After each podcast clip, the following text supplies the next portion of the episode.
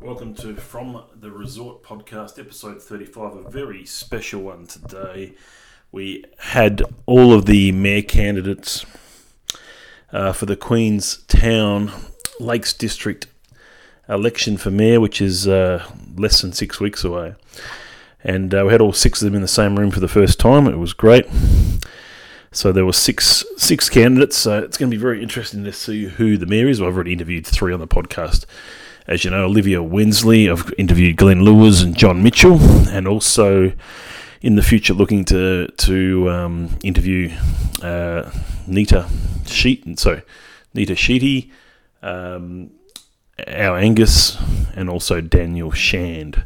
Um, so a series of about six minutes, six minutes each candidate got to speak about their vision in a way, or whatever they wanted to talk about for six minutes, and then there were questions for went for over half an hour, going back and forth. Uh, very well run by Stuart McLean. He did a fantastic job. So thanks very much, Stuart. Uh, it was really well good, and I hope you enjoy this episode. Thank you. First up will be Nita Shetty.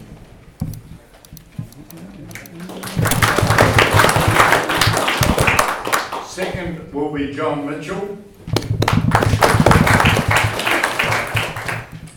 Third will be Olivia Wensley. Fourth will be Al Angus.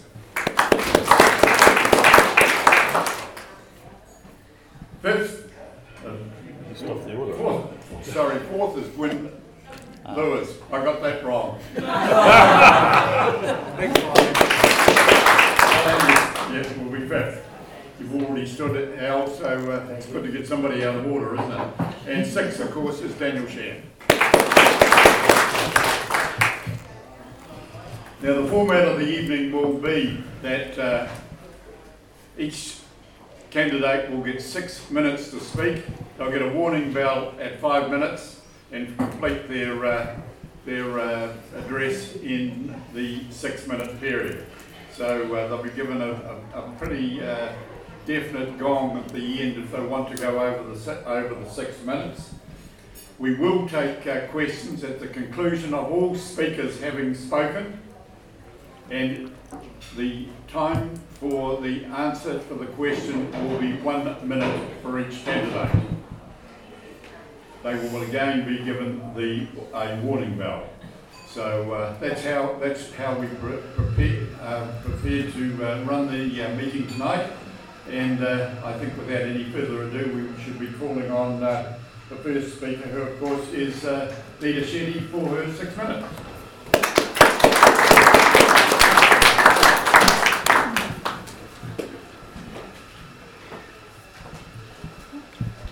I'm not going to speak for six minutes. That's too long. Um, my dad used to belong to the Rotary Club in Mumbai, so I feel like I've come full circle being here.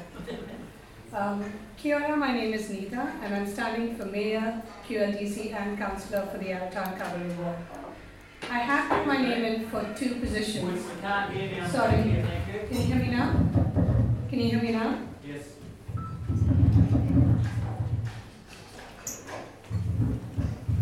Just trying to see mistakes.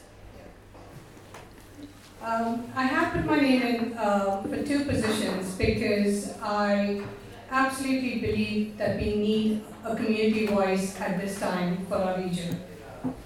Firstly, let me start by saying how honored I am to be here because I do recognize how much the Rotary Club does for our communities, and that's incredible. I'm here as a parent, a business owner, and a passionate community member. I have experience working at the council in many different councils, uh, in many different roles, and in many different departments, actually. My reason for standing is because I believe our community and our businesses need to be at the center of our decision making process if we want to protect what's important to us. I'm entirely committed to accountability and transparency because that's the only way we can build public trust. Queenstown is my home. We've had businesses here since 2001, but I permanently moved here in 2006. Living in this inclusive, generous community has been cathartic. I've got two children. My son Om studies medicine at Otago University and wants to be a surgeon. And my daughter is a head girl at QPS and is excited to go to Wakatipu High next year. As a parent and a business owner, I am very involved with our school and sports activities. And the volunteering for all of these activities sure does feel good. And as a parent, I've also seen the influence that Rotary Club has on our schools because my son has been a benefactor of those awards. And it also provides a great opportunity for a young generation to know what community service is all about and being involved in community service. And so the influence that you have on the schools is absolutely incredible. The Rotary Club has set a benchmark on how initiatives, whether big or small, influence our community. Being engaged with our community, cultivating and elevating our people is my way of leading by example. I thank you all for inviting me and letting me be part of your event. And I do hope that I take this opportunity and start being more involved with the community through the Rotary Club. Nami.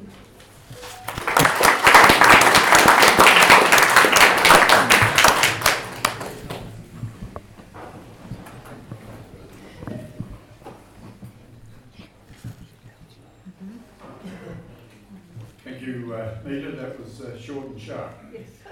Uh, the next speaker is uh, John Mitchell.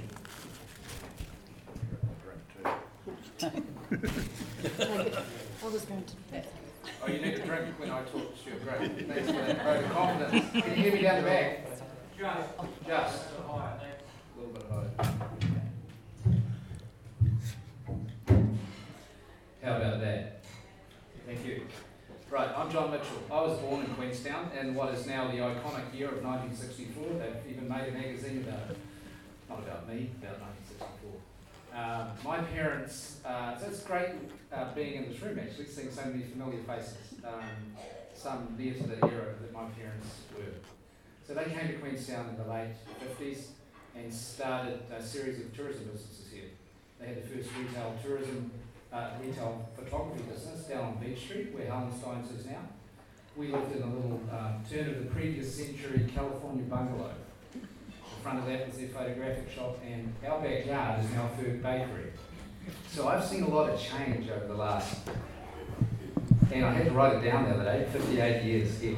Um, yeah, I've seen a lot of change. Some of that change has been for good. It's been really good. We have much better services here than we did then. We have better range of schools available. We actually have public transport. Doesn't turn up as often as it should do, and uh, we have some issues with it. We can do that much better. Um, but there are some things where the change has not been as positive. And in particular, uh, the over reliance that we have uh, built for ourselves on international mass tourism. We need to uh, diversify our economy away from that. Still have tourism as a base of what we do because people still want to come here, and we certainly did, or our forebears did. So we need to make the most of that, but we need to do it differently. Right?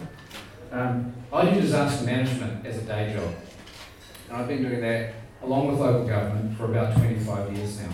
I started in Central Otago in 1997 working in local government and just chatting with um, some other winemakers at the back. Steve Green was the chief executive there then. He was, um, he was inspirational as a leader, and he was also setting up Carrick Winery at the time. It was a really special time for me. Um, Queenstown Lakes is experiencing a series of crises. One is the COVID crisis and the response to it that we're all having to live through. And so many of you have had leadership roles in that response, either in your families or your businesses or your communities. So thank you for the work that you do. Um, what we don't have in QLDC is a recovery plan out of COVID. We need to develop one. That's what I do. Develop, particularly economic community development and disaster recovery contexts. We have a crisis of confidence and reputation in the council itself. The community has some issues with trust in relation to some of the decisions council and managers have made over the last few years. I cut my teeth on cultural and organisational change at Coronet Peak and Remarkables in the early 90s, where I spent three seasons running lift operations and had about 200 staff working me over those three years. One of the cool things about the ski industry is that you can reinvent the company each summer if you want to. And we certainly did. We took what was Mount Cook ski operations from a transport company to a high quality ski recreation experience business, much as it is today. So that's the sort of stuff that I enjoy doing, and I've been doing around the world for the last 25 years. We've got other crises as well. One is a financial crisis. Some of you may not know that in 2025, the council its borrowing cap with the current expenditure that we have, and we've got other issues that are going to be arising over the next few years.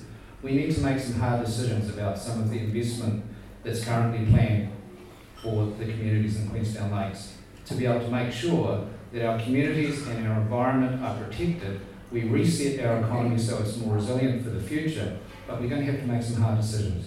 And I'm here to help you make those decisions.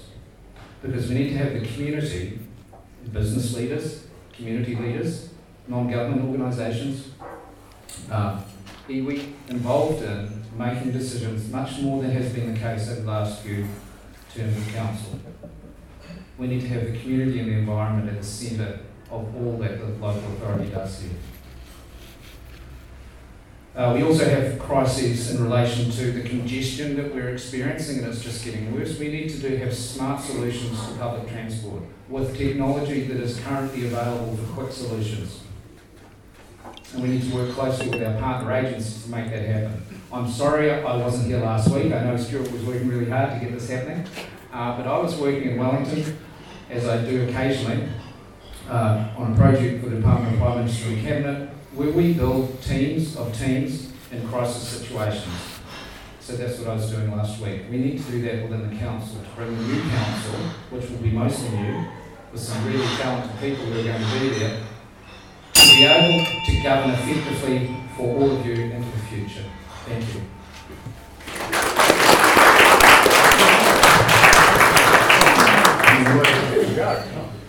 Still have a minute to go, John. Oh, you said you got a ring at the end. right. Great, thank you. I'll, I'll, just take just a few more seconds. Okay.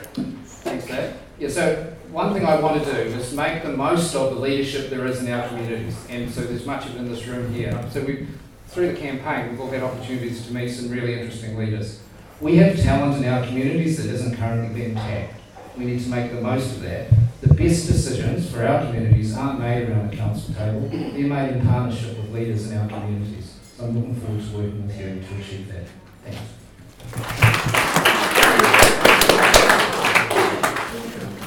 Just remind the, the remaining candidates that it's a warning bell at five minutes and you've still got a minute to go. So uh, uh, the next one up is.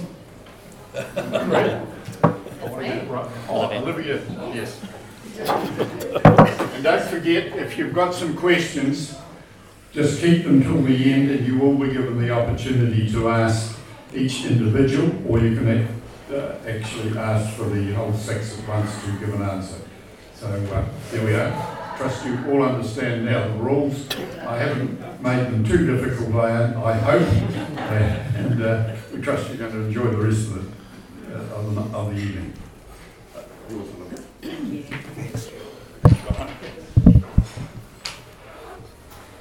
Right, um, most of you here probably know me already, but for those new Rotarians, I'm Olivia Wensley. It's great to be back and see so many familiar faces. I was just speaking with my husband Greg before. It's been nine years since we first got involved with Rotary here in Queenstown and we started NRG. Nine years? We had some wonderful events, including starting the beach cleanup, which is still going to this day. We used to run the duck race, which is fantastic memories. We raised a lot of money for a lot of wonderful charities. St- I still get roped into the duck race every year by charity. I can't get away from the duck race. So the ducks at the moment, the ducks have had a really hard time. The ducks got stuck in Shanghai lockdown. So the ducks have been lost in transit since April, but they are on their way now. So we will have ducks for a duck race very soon.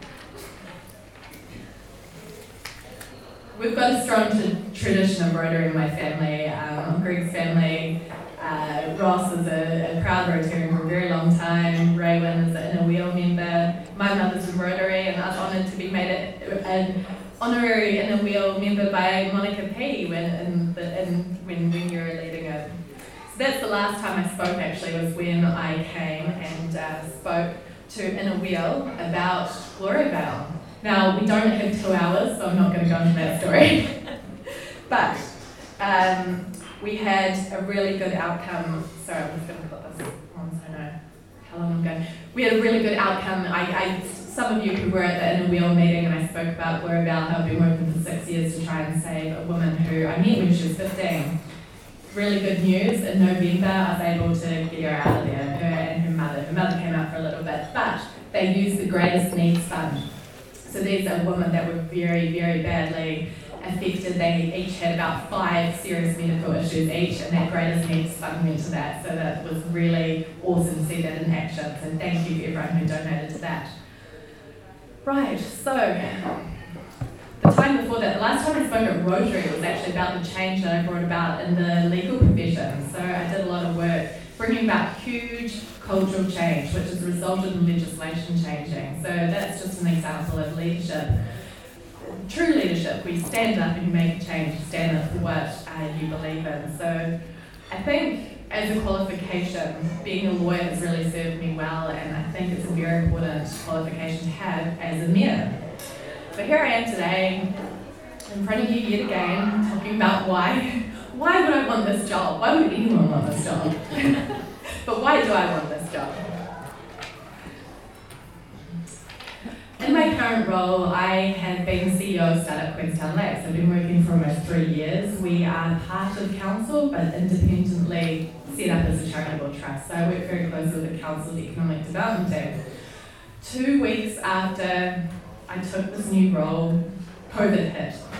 And my organisation became the ambulance at the bottom of the cliff because all of a sudden we had to diversify and everybody's businesses were in terrible shape. And so we were helping hundreds, actually probably thousands of people with their businesses, helping them recover through COVID and helping them, giving them guidance, resources. And that was just such an incredible time to see the resilience and strength of, of the people in our region. It was at that time, after that, a really interesting upside to COVID happened.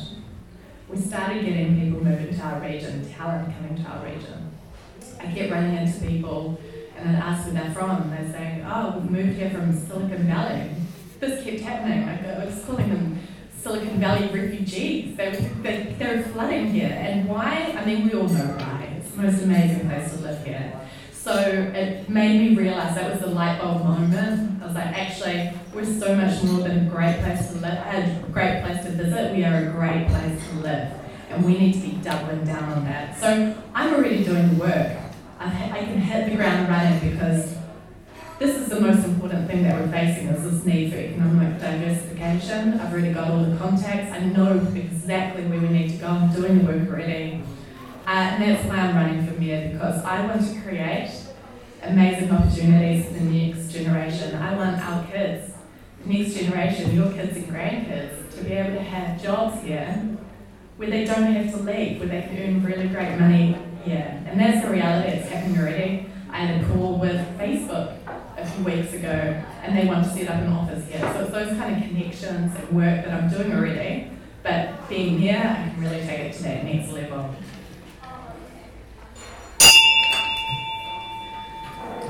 I'm really worried as a ratepayer with some of the things that are going on in the council. I'm very, very concerned about Three Waters. I'm the first candidate to actually speak out openly against it.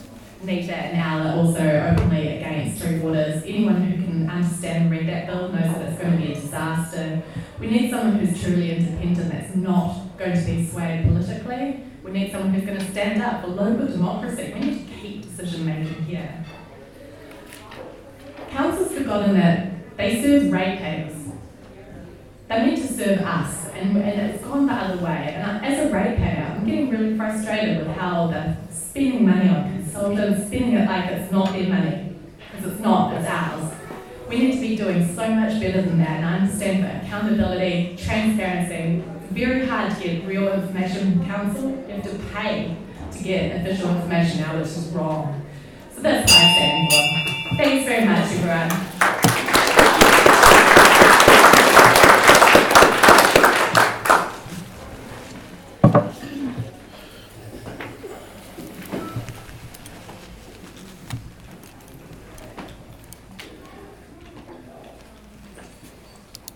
great to see adhering to the time.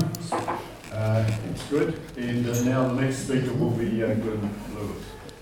All yours. Thank you, Stuart. Uh, hello, I'm Glyn Lewis and I'm running for the mayoral team of QLDC. So, who would have thought a 44 year old rural Northland boy would turn up in the deep south to be running for the mayor? I think it just goes to show that the opportunities in this district are immense, and I'm, going to um, and I'm very proud to be able to take that opportunity and stand in front of you and talk to you today. So, I'm a father of two. I've got one work at Wakatipu High and another at uh, Remarkables Primary School. I'm a uh, junior rugby coach. I've been coaching junior rugby here in Wakatipu for the last eight years. Uh, just finished the season with the under 14 Wakatipu High School. I was the uh, chairman of the Franklin Community Association for four years and a committee member for six. I'm a current board member of Destination Queenstown, um, in my fourth year now, and also a board member of Startup Queenstown Lakes. I've also been your counsellor for the last three years. So, um, my professional background actually started off as a uh, pilot in the uh, Royal New Zealand Air Force. Um, it was quite interesting to hear that you're actually sending young young uh, kids to basic training. It sort of gave me shivers. I was thinking of doing that when I was uh, 18 when I did that. Um, you do come out as a professional janitor. I can tell you that you do know how to clean a floor and you do know how to scrub a shoe. Um, after that, I um, did officers training for three months. That was uh, an intensive leadership course where I got to lead some uh, grizzled 20 year old military veterans. You certainly learned about different leadership styles and how to bring out the best in uh, each individual. It was um, it was a very big growth period for me personally, and then obviously the parachute training, survival training, and then the pilot training. Um, didn't quite get through pilot training, and then asked if I would want to be a navigator, and then I decided probably get frustrated sitting behind a pilot for the next 20 years, so I decided I'd get a surveying degree of all things at Otago Uni. So I did a land surveying degree, um, became a licensed cadastral surveyor, worked in New Zealand for a while, and then went overseas to and to work with BHP. So when I was at BHP, I was a project uh, manager, and they said if I wanted to be a project manager, I had to be an engineer. So they sent me to engineering, and I did a engineering degree while still working full time, but they paid for it, so you couldn't really complain. So had the two young kids came back. Uh, my uh, children's families all from down here, so we came back for family reasons. Um, and I have been a practicing uh, structural engineer for the last 10 years here in Queenstown. So that's my background. Why am I standing for mayor? One, I have a real passion for local government. You don't do this for the money, I can tell you that now. You've got to have a high, rather thick, but I have a real passion for it because we do make a difference and we do affect the um, affect people's lives, and it is the most rewarding uh, thing that can be done. Um, it does fill my cup, and uh, that service, um, I think that goes back to Air Force days, is um, it, it, does drive you. Um, I really want to put this council with the community at the heart. As you can see, I've, I've got a history of uh, being involved with this community, and I know that this community can provide the best answers to the problems we face. And I know there is immense talent in this district. With all my um, board memberships in this area, I see that every day, and I want to enhance that so we can solve these problems that we have. So I want to be community led, not consultant led. And I do feel uh, under COVID we have been consultant led, and I want to put that aside and drive that community led decision making. I also want to have a focus on making these our CBD streets safer. I think we've uh, taken our eye off the ball here as a council. I think we've got our hospitality uh, rulings a little bit incorrect and not allowing and freeing up the spaces outside to have that passive observation, lighting up our um, CBDs on both sides of the hill so we can interact and still have that passive observation and uh, have a more friendly and engaging CBD. I really want to um, engage and get Queenstown back to a vibrant, charming place that it once was, not with road cones. So that's that's the main one for me. But I really want to also focus on social infrastructure. We've looked at hard infrastructure for the last three years, and this is where I'm talking about mental health, health services, um, counselling services, and encouraging NGOs into here, this area. And that's what we're doing right now with the Wakatipu um, Hub. We're looking at land behind the crown, and I really want to focus that to go here. So community led, community driven, and that's what I'm. Thank you.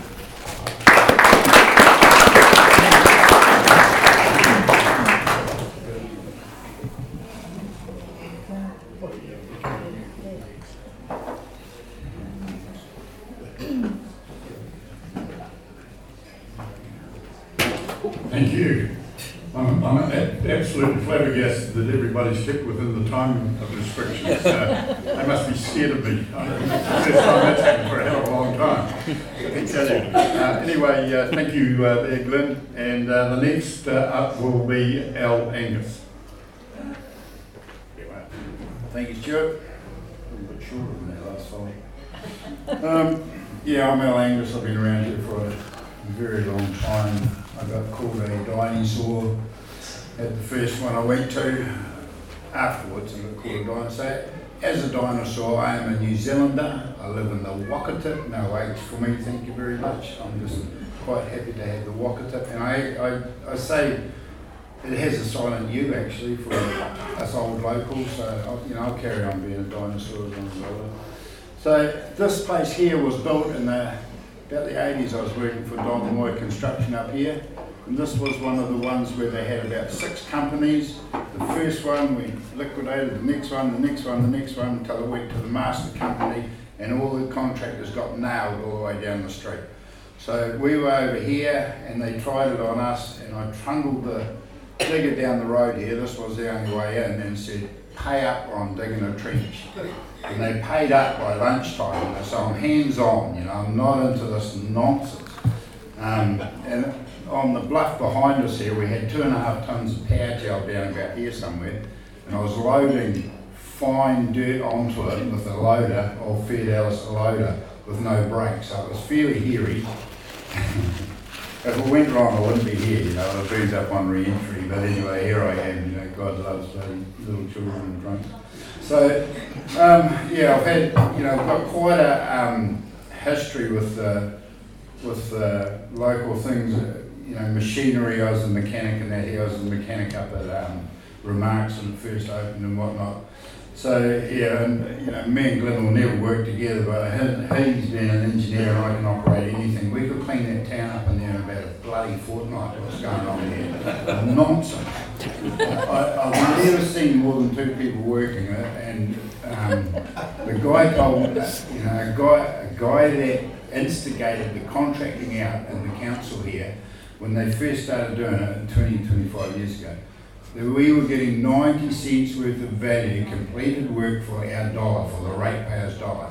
The other day, two months ago, he ran his rule over, we're getting 25 cents in the dollar return for, you know, completed work. And I put that to a council manager and he said we'd be pretty lucky to be getting that. So it needs to change. We need to go back and have our own work section, you know, at least two or three trucks and a couple of diggers will do, just to do the maintenance like Bill Swan and um, Ray Ratner, Matt Ratner, he went under a couple of different names. But when, the- you know, when those guys are running around digging out trenches, they could do the blue slip in three days, you know. It takes them that to put the cones up now. It's just nuts what's going on. So we need to have a bit of a, um, a bit of an awakening, you know. This, beyond the power, and we need to grow our own staff for the council, which means sadly some uh, consultants need to go, and we can afford scholarships to, you know, put our own kids through and bring them back into the council and, and, and work for us. You know, the first thing that needs to be done is the terminology. It is not council's funds; they took it. You know, it's ratepayers' funds. I would prefer that we get, when they, you know, because it has this magical change, it's unearned all of a sudden, they can just throw it away. It needs to be ratepayers' funds. We made it, we earned it, we worked bloody hard for it, and it's just getting frittered away. So at least we could be acknowledged for our contribution. Thank you.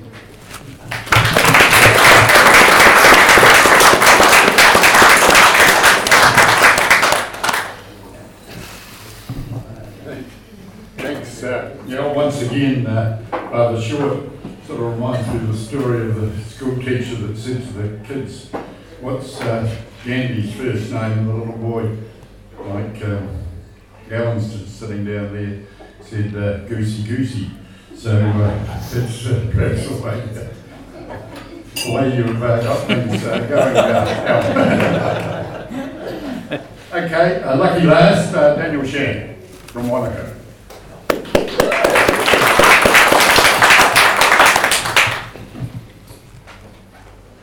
A few years ago, my mother died. She got very sick and she was rushed to the hospital. And when she got there, she was given a little bag with a toothbrush, a comb, and some soap. It was a small thing, but she appreciated it. And it was from the Rotary Club. They gave to every new patient at the hospital, and I'd like to thank you for that. It's really meant something. I guess I should introduce myself. My name is Daniel Shand. I'm from a small town south of Taranaki on the North Island. I ran in the last general election. I ran on the representative ticket. I ran as an independent representative for the Waitaki electorate. I'm running now as an independent representative. I believe a representative should try to represent everyone equally, and they can't do that if they belong to a small group or a political party. I think everyone is equal. I have a traditional view on what a representative should do when elected. I believe a representative should try to find out where the majority of their electorate stand on a particular issue and then represent that view as accurately as possible in government. A representative should represent the original meaning of that word. I've been given, I've been given six minutes, so I'd like to tell a short story. It's the story of Alexander the Great and Diogenes and when they met. Alexander was a king in ancient Greece who conquered much of Persia and the known world at the time. And Diogenes was a famous philosopher who lived like a homeless man in a big old wine barrel in a Greek town in the main square. One day Alexander the Great passed through the city with a large procession of people. As he arrived in the town, all the important people came up to the gate to welcome him. After everyone had introduced themselves, Alexander looked around and asked, Where is Diogenes? He always wanted to meet this famous man and was disappointed he had not come to see him. So the next day, Alexander organized to go and see him. He walked through the town and up the hill to where Diogenes lived. Diogenes was lying in front of his wine barrel on his side, sunning himself. And he, he watched this great procession coming up the hill with Alexander at front. Alexander walked up to Diogenes lying on the ground and said, I've heard many stories about you, and I've wanted to meet you and to ask you if I could give you anything or do anything for you. Just ask and it will be done. Hearing this, Diogenes looked up at him and asked, Can you move out of the sun? Alexander looked shocked and amazed and slightly impressed and laughed. And he looked around at his men and said, If I was not Alexander the Great, I would wish to be Diogenes. Diogenes, hearing this, said, If I was not Diogenes, I would wish to be Diogenes. It's an old Greek story, it's history. The story can be seen as a simile. It shows that a wise government or leader should be able to recognize the importance and beauty of allowing others to hold authority over themselves. A wise and respectful government allows people to govern themselves, at least on some issues, and that includes the views of the public that's elected to represent when representing them. Another, another note on Diogenes. Diogenes was often seen walking the street at night holding a lantern. And whenever asked what he was doing, he would say, I'm just looking for an honest man. Or I'm still looking for an honest man. And perhaps this is another simile that can be taken into politics, that we might be able to find an honest man or woman.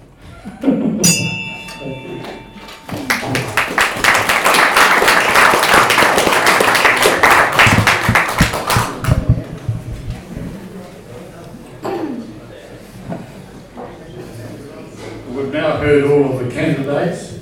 Uh, This is your meeting, your opportunity now to ask uh, questions. Um, Could you please raise your hand when you want to uh, ask a question and stand up and address uh, whichever candidate uh, uh, that it is that you wish to answer, or if there's more than one candidate that you require the answer from. Ladies first over here, Erna, so you're number one.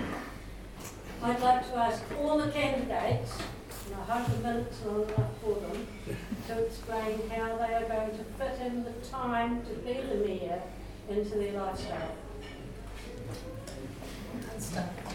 Okay.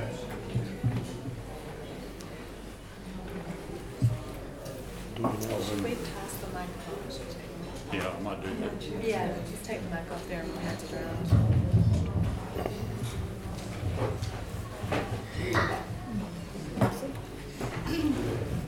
Thank you, that's actually an excellent question, especially if you're a mom and if you've got your business. Um, this is what I grew up with, that when you love something, you will find your time to do it, you prioritize it. Um, the love, and I, I can, and probably can't speak for everyone, the reason we have put our names in is because we do belong to this community and we love this community. I can definitely say that about myself. Um, how do you find the time? Like I said, you put that as a priority and, um, and, and things will happen. You just have to know what's important to you. I, I just recently retired, so I've less time than I've ever had actually, but I've got time to do this. Um, I think that I tried, I actually tried to get a handle on how many hours a week Boult was doing, and they absolutely refused to answer. The answer I got from Theelen was, he is on call twenty-four seven, nobody is.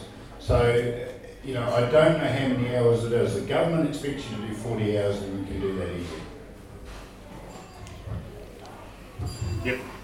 Uh, full time for me, so I will be stepping down as a structural engineer, stepping down from all the, uh, from all the boards I'm on.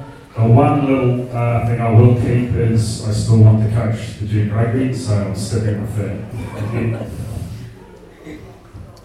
Uh, if elected, I would, I would give it my uh, carpentry career.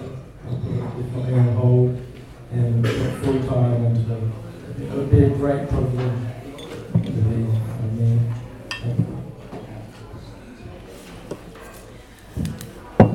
no doubt that this is a full-time role. You're paid for a full-time role and I will absolutely be working full-time. It's an unusual role because it's actually 365 days a year really. There's, there's events at all different times. I'm really lucky to have such wonderful support from my husband who's wonderful with our kids. So I will be free to be able to do any of, attend any of the things that I need to. But um, yeah, it, it, is. Uh, and I'm taking campaigning so seriously that I've stepped right back from my role. I'm only doing very few hours a week. So yeah, so I'm basically working full time campaigning already. Thank you. Yeah, as I mentioned earlier, I've worked in local government or with local government in eight different countries. I've seen some really good examples of mayors and chief executives uh, and the councils around them, and some that you wouldn't want to model your behaviour on. Uh, the mayor's role is very demanding. I've got numerous roles at the moment, so I'm on the direct, one of the directors of Response and Recovery Aotearoa New Zealand. I'm on the board of Shaping Our Future here in Queenstown Lakes. Uh, I have a very much more than full-time job that I work mostly remotely from here for uh, Massey University in Wellington. Most of that I would step back from, and we had a meeting yesterday shaping our future, how that might look if I'm fortunate enough to be elected. But one of the roles in leadership in local government is ensuring that we delegate. No one can work 365 days a year or um, 24-7. We need to make sure that, that that load is shared. Well, I, will, I intend to have a very strong and effective deputy mayor who can pick up the load if I'm not available, and we'll share that. And I intend to have a shared approach across council so that we have people who are passionate about things that they are good at stepping up and doing those things too. But I'll be more than full time. Thank you to all six of you for answering that question. Uh, David, you have a question. Just asking the candidates that are up, uh, not standing for council and only standing for mayoralty, how they rationalise that decision to, to not stand for the council. Or not, why, where,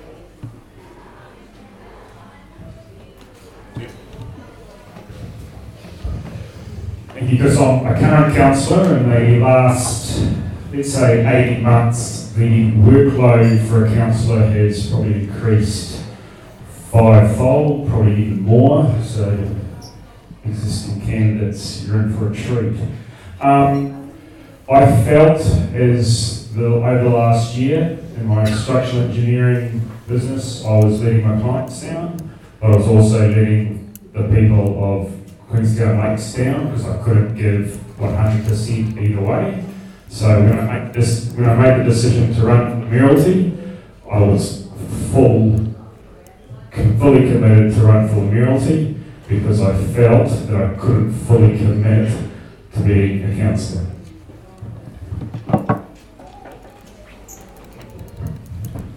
Thanks, Glyn. Yeah, I have to search my soul quite a bit about making that decision too, actually because we do need really good people on council, uh, and many join quite late in the piece, which is great, and I've been talking to a lot of them, so I'm quite confident that we're going to have a very strong and progressive council for the next three years. My speciality is leading teams of teams in stressful situations.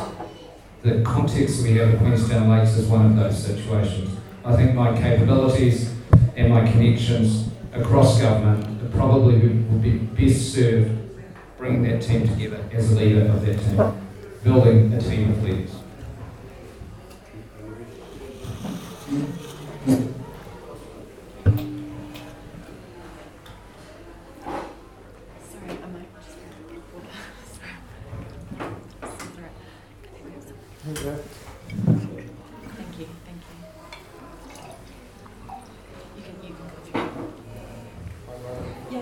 Oh, sorry, you are running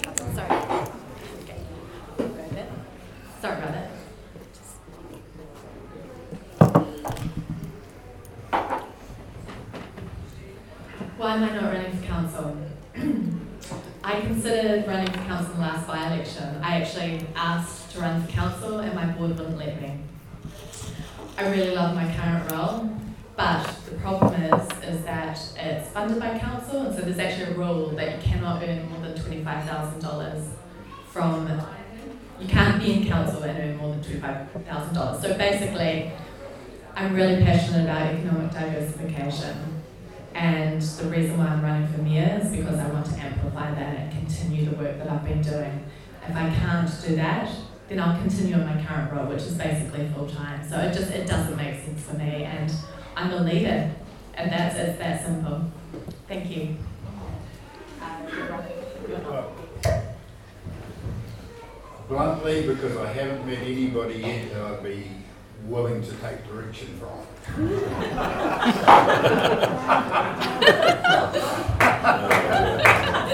That's, that's your entire life, mate. Or just, or just last few weeks. You, mate. Okay, thank you. Who's, who has the next question? Have they all satisfied you with the answers that they have given you? Okay? Yep. Oh, oh, hang on, at the back. Yeah, I'll come to you next. The candidate's opinion on the proposal of the Tarras Airport for the near future. Thank you. Oh, good question. Who wants to take the lead on that? Yeah. Great question.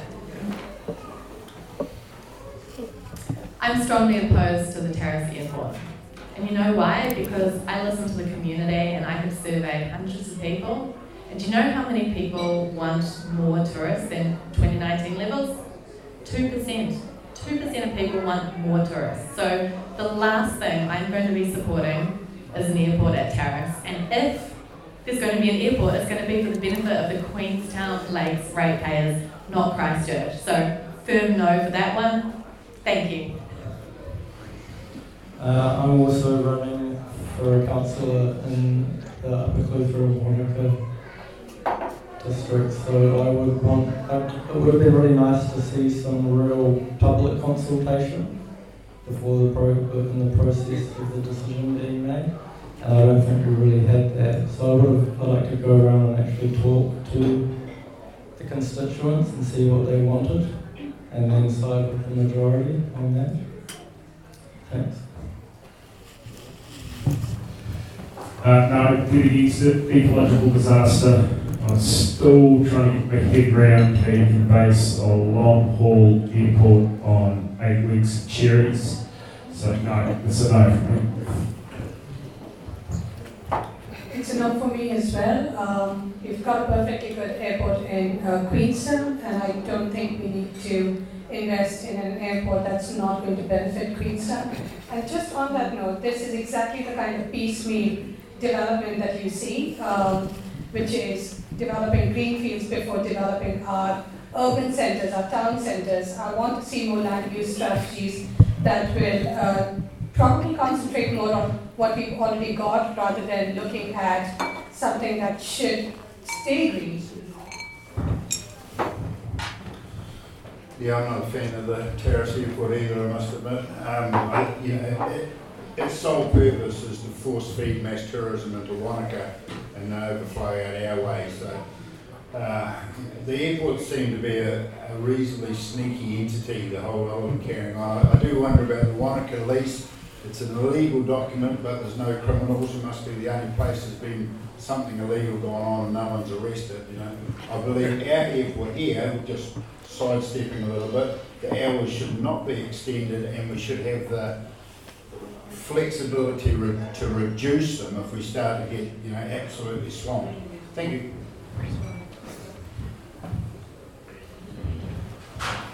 Yeah, I fail to see how Tarras Airport actually stacks up uh, for a whole lot of reasons, really. But you know, I've been involved in, in government and local government for quite a while. Thankfully, any decisions about that development, if it ever does happen, will either be made by Central Otago District Council where it sits, so it's not something we have direct influence over, or I think it'd probably be called in by the Minister for the Environment because it would be so important, because there are so many dependencies for it to work. So I, I don't think it's something we need to worry too much about. I think to some extent Christchurch Airport is gaming the context, in the economic context, and trying to dissuade Queenstown Airport from expanding so that Christchurch Airport, which is, can easily double its capacity, could meet all the need. But from a governance perspective, we have to be very careful as mayoral candidates in making very strong statements, as some of the candidates have done here tonight and in other venues, when we might have to be involved in making decisions about those, and that's predetermination, so we have to be careful about that.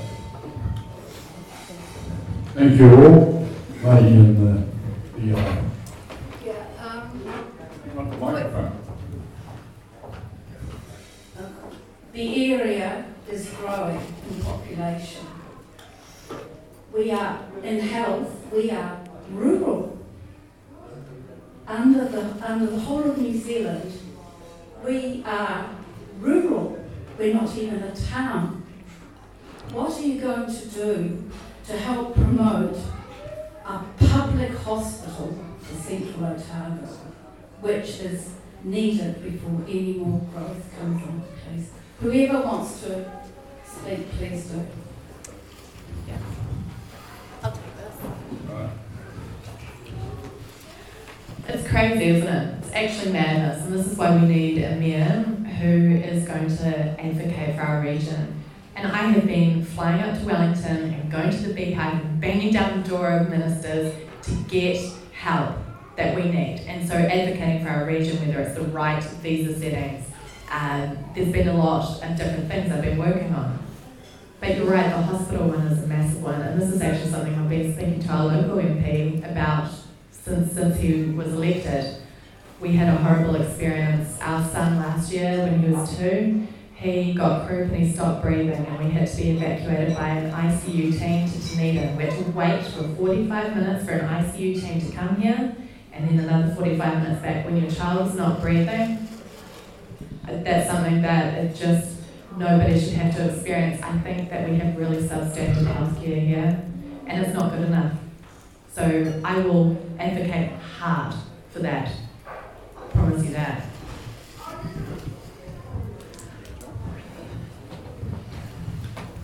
The, yeah, the previous model we had in place, which was a per capita model funding for health, didn't work well for us, particularly because of the visitor population we had here as well. And I know that intimately. My wife's an emergency nurse and she spent three years working at the hospital here before uh, she moved back to Wellington, where she's now working at Wellington Regional Hospital.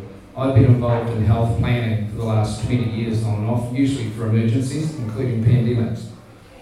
Uh, we need to do it much better here, but to do that, we need to work in collaboration, probably with Central Otago, as you mentioned, to come up with a range of services that are community and hospital based that are better than we have at the moment. We certainly need better maternity services on this side of the hill. Wanaka's getting better services, so is Alexandra Cromwell. We need to have that better. But we need to work together constructively with our partners and with whichever government is in place to make sure that we get a fair deal for our communities in the future. So it's advocacy, and uh, what you'll get from me is a strong advocate for public health here. Um, I am not going to say a bad word about our health professionals here. They do a wonderful job. It's just that the facilities that they have are not meeting the needs of us nor the staff that are here. And I think that's the very first thing we've got to look at is actually providing them the infrastructure so they can do their best work for us. And that's what I want to do.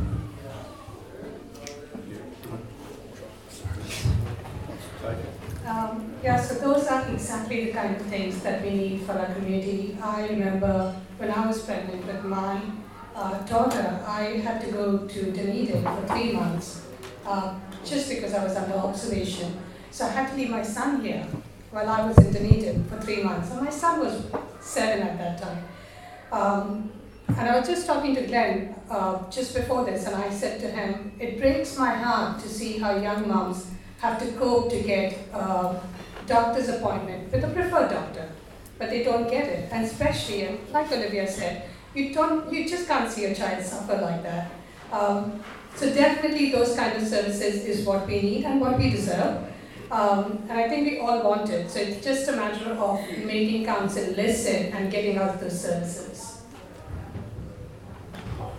Uh, yeah, I was in the Arrowtown Young Farmers and we raised a huge amount of money for this hospital out here way, way, way back in the day and the Presbyterian Support Services. So I'll be, you know, I've done the work to, to get it and, and what we've got now is not so good. Um, I've, I've been in there with somebody waiting, it, was in a lot of pain but not bleeding, you know, and pre-COVID. And there was a stream of Australians coming through, actually, they're nearly all Australians, with a little bit of blood or a sore ear or some damn thing up, all reeking of booze, you know, they're standing up talking, they should have been sitting down listening, and they got nailed, and out there, there's people that were, personally, I think Kiwis should get first go, you know, actually. But then today, a good friend of mine um, got bounced from the hospital out to the new thing for a, a scan, six hundred bucks, you know, it's just, a lot of people haven't got that just in their back pocket to pay off, you know, so we need the hospital service needs to be better one way or another. I remember Derek years ago was trying to, um, bring in a, um, a scanner or X-ray machine or something from the States, you know, and, and got turned away. When, when people are offering to help, let them. Do you think Derek was just turned away because he was Derek? Oh, We love Derek. Uh, Daniel, have you had Um. I, I came across this question in the general election, because the Waitaki has a lot of really small towns. And uh, I mean, Queenstown is definitely not a small town, so it really obviously should have, and it would probably actually help Cromwell and Wanaka to have a real hospital there. So I would, I would push for that. Thank you. Any further questions? Yes, the lady back. Um, I'm interested uh, to hear your comments. I'm concerned about rate increases and us uh, locals carrying responsibility. What's your appetite for pushing for a tourist tax? There we go. Yeah, I'm, I'm really concerned about where we're at with that. The legislation hasn't even been drafted yet, but the long-term planning for the council expects that that will come along. Uh, what we need to do is ask some hard questions about can the tourism economy, the hospitality sector in particular, afford that at present, you know, with where tourism is at. We need to do some better analysis of where that's going. Um, big taxes work in countries and towns all over the world. We need to learn from that, but I think we need to ask some hard questions. We need to also ask some hard questions though about what we're spending the money on. We've got some big projects in the pipeline that were designed, some of them 20 years ago first thought of. We've got a different community now. We need to think differently about how we do that, and much of that we need to do more efficiently, so it's going to meet the needs of the communities into the future. We don't need to necessarily build a memorial centre and replace it with something we can't afford in the interim.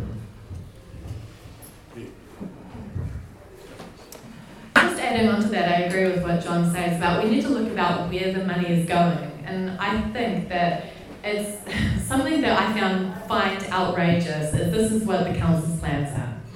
I met with Jim Boult a few months ago and I asked him what important legacy he'd like to see continue and he said he'd like to see Project Manawa continue. Now this is something the council's been working on. He said that the council workers deserve a beautiful place to work in, in the CBD. So they want to use prime land and spend tens of millions of our dollars on a vanity project. Absolutely not. I think that is disgraceful. So I will not let that kind of spending happen because ratepayers should not have to pay for that kind of rubbish. If I'm mayor, I will be pushing hard to move officers out to council, get 200 cars out of the parking in the CBD, free it up. We should not have council workers taken up. You go to Church Street and half the parts are taken up by council cars. So we need to move them to Frankton, get the best value for ratepayers' money, and that's what we need to do. Spend carefully. Thank you. Uh, I think that's a really interesting idea, but I'd have to consult with my constituency before I took a position on it.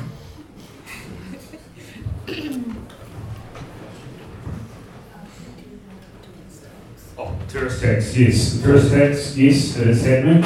It, the actual legislation is written, it just hasn't been put up by the local member. So the CE has actually now become a quasi IRD under the new, under the proposed bill. Um, where our rates go is a very hard decision to make when you're in council, and we have external factors that we have to pay for, depreciation, and there's another one that's looming that will increase our rates quite substantially, and we are fighting against it right now. Um, I mean, that question is common sense, like, why haven't we already done that? But that's typical of what's happening with council. It takes so long for them to actually make a decision, and just from what I hear now, it hasn't even passed the council. So yes, 100%. We should look at those kind of things rather than looking at increasing rates for residents. Thank you. Yeah, I'm not a fan of the tourist tax. I, I um, I'll avoid somewhere that charges me to spend my money. You know, it's just something that doesn't really go with my dinosaur outlook. So, um, yeah, no, I'm not, I'm not for it. I think council can um, trim its belt considerably. I heard it said a while ago that this lot could give Fonterra milking lessons, and we really need to shake it up.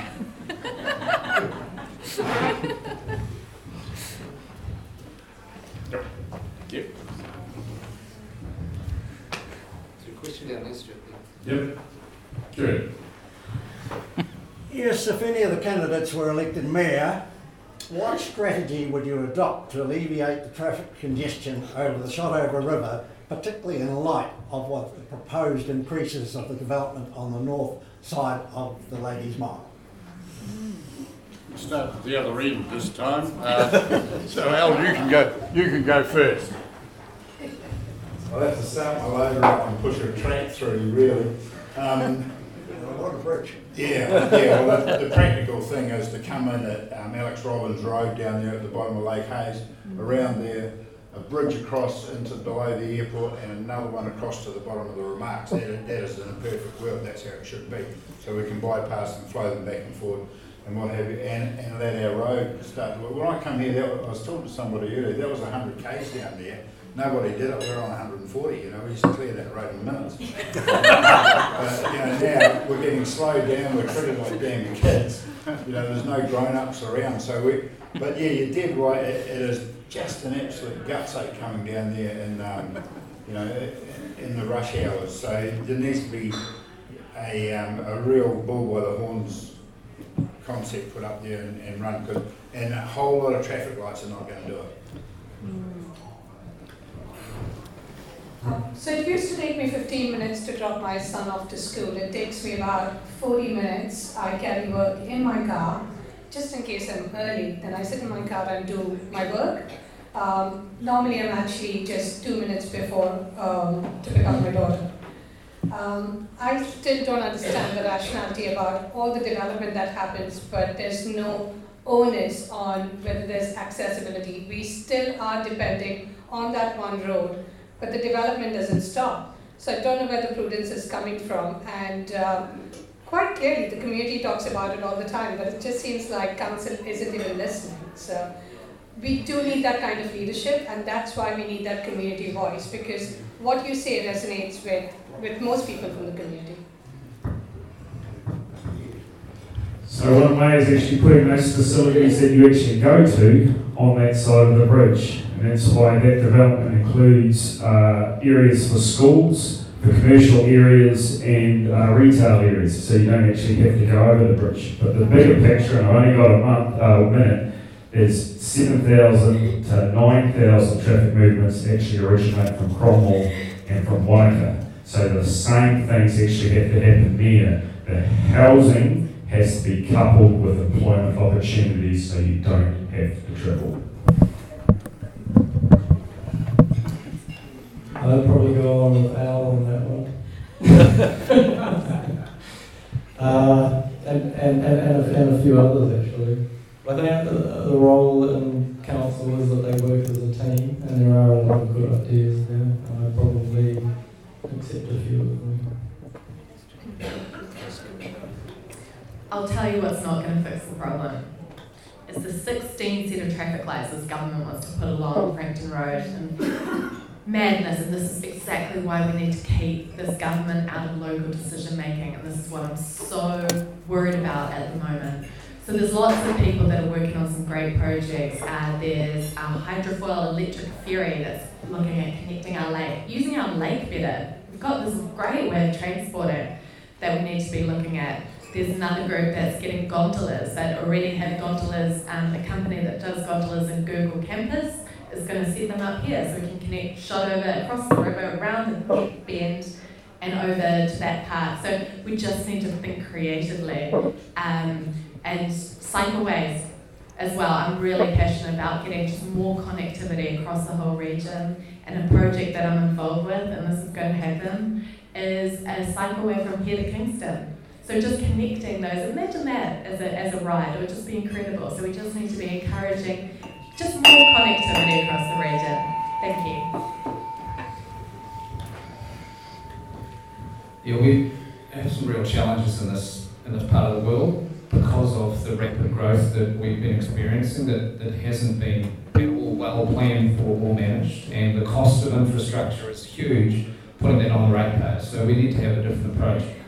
Suggesting that the government uh, imposing traffic lights is interesting. Waka manages our highways. The government actually, as such, has little to do with it. It's an agency that's um, responsible for that. We can have a debate about it if you like, Lydia. Um, that's fine. So, but we are essentially a small city now, and one of the things that comes with that is effective traffic management. We probably need a few traffic lights in key places. 16 sets them, probably not. But what we can do is have much more affordable um, and efficient, small scale public transport on those routes so that we can get people moving quickly and out of their cars. We can get that happening within months of the new council. So I know you want to run that, sir. No, not quite, uh, John. Time for the last question. Who? John. Well, mine's actually Sure. largely been answered, it's partly been answered. It's about um, public transport. Because given that you guys actually don't, aren't responsible for public transport in Queenstown, which I think is completely bizarre, but there you go. Given that you're actually not, and you have to deal with the ORC and actually persuade them to spend money, what do you think is a practical thing to do to make our public transport better than it is, because we're all supposed to be using it? And either or any all of you can answer that. Whoever wants to. We'll start in the middle this time. So the legislation's now changed. We, district councils can now take over public transport. Now, the question is, do we want to? Now, economies of scale between us and Dunedin would probably tell me no, because there's synergies there where contract costs and administrative costs are less. But the actual coal face of actually making decisions on where and when uh, public transport routes happen and go should be at the district council level, and I'm a great believer in. To make public transport more effective, I'm looking towards Timaru and Environment Canterbury's trial at the moment, on-demand public transport. Um, it's a very interesting concept where the public transport actually meets the needs of the user. The user doesn't have to follow the PT schedule. So that is a big improvement and a big opportunity there that I'd like to see come to Queenstown and Wanaka. To your right. Um, So I believe that council needs to explore um, whether we can, in, you know, invest in public transport. Um, I don't know, maybe all of the mayoral candidates got asked this question by Mountain Scene, but it was, um, if Orbus did want to take it, would you as mayor support that? And I'm like, yes, of course you would. Um, I don't know how much the council has done in terms of getting public transport, and I do know that the regional policy statement allows for district plans to stipulate their rules for the district. Um, we must explore all of these things. We can't just keep saying, you know, oh, oh it's a Otago Regional Council thing, or we can't afford to do it. We need to be talking about this actively. I just feel like the community hasn't been engaged. That discord that we're talking about has been there for a long time, and the people are asking, but I just don't feel like the council has been attentive in giving those answers. This is the last one. Right, so I've got a long way to go home, you know, I drive a stinking old diesel truck and I don't care. But anyway, the, the public transport, the first thing we need to do is put the rates up to five dollars a trip, you know, two bucks to run around here on, on my checkbook, I'm not appreciating it much. It needs to go up, we're paying about two million dollars in it come, oh, this council or that council, no, it's not, it's the taxpayers and the ratepayers, it's us that's paying the damn thing. So we need to, um, and it's in free fall, you know, it really is, there's less and less people going on it. And I was talking to a bus driver the other day, done a ten hour shift, picked up twenty people from Kelvin Heights, you know, that, that's just nuts, you know, we, that, there must be a better way. So, you know, and we're hearing all these other things about bicycles, I was riding around Queensland, no bike stands. Everyone's got to ride a bike, but there's nowhere to put your bike when you get to Queenstown, you know, just all this simple stuff that can be taken care of easily. We should have smaller, um, you know, HiAce mini-type vans with, they've got to have wheelchair access, so we, we should be running these wee ones out there pick ten people up. I don't know on this issue to comment, but if elected, I would have a lot more time to explore it.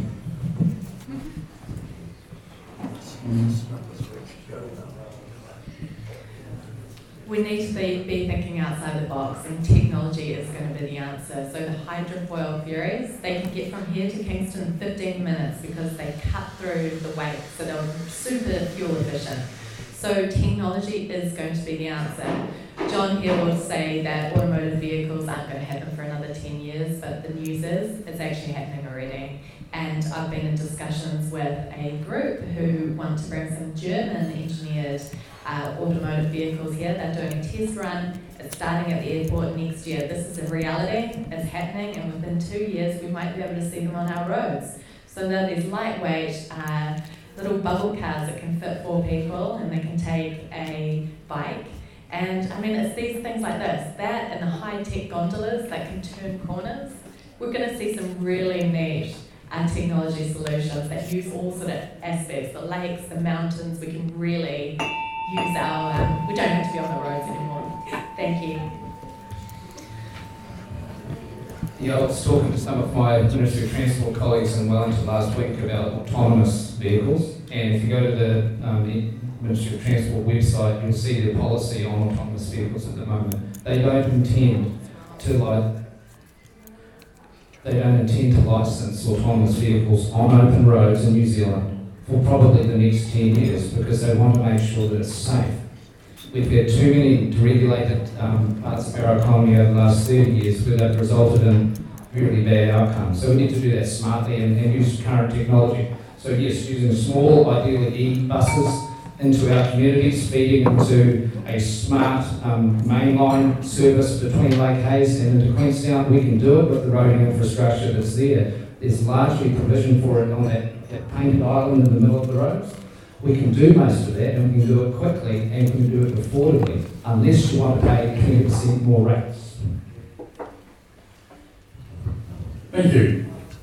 Well, I think that actually, unless somebody's got an urgent question, which I suspect you have not, uh, because you've had plenty of opportunity now to uh, ask any questions. Thank you for your attendance. Queenstown Rotaries enjoyed putting this night on. Well, I believe they have anyway. Uh, and uh, uh, thank you uh, again for your attendance. Thank you very much to all the candidates. I believe this is the first time that you've all six been together and uh, it's good uh, that you were all prepared to, to turn up. Uh, I wish you all the best at polling time. there's no sense in saying, well, um, yeah, it's an awkward situation, isn't it? I'm wishing you, on behalf of Rotary, all, all the very best, but only one of you are going to win. We don't need six mayors.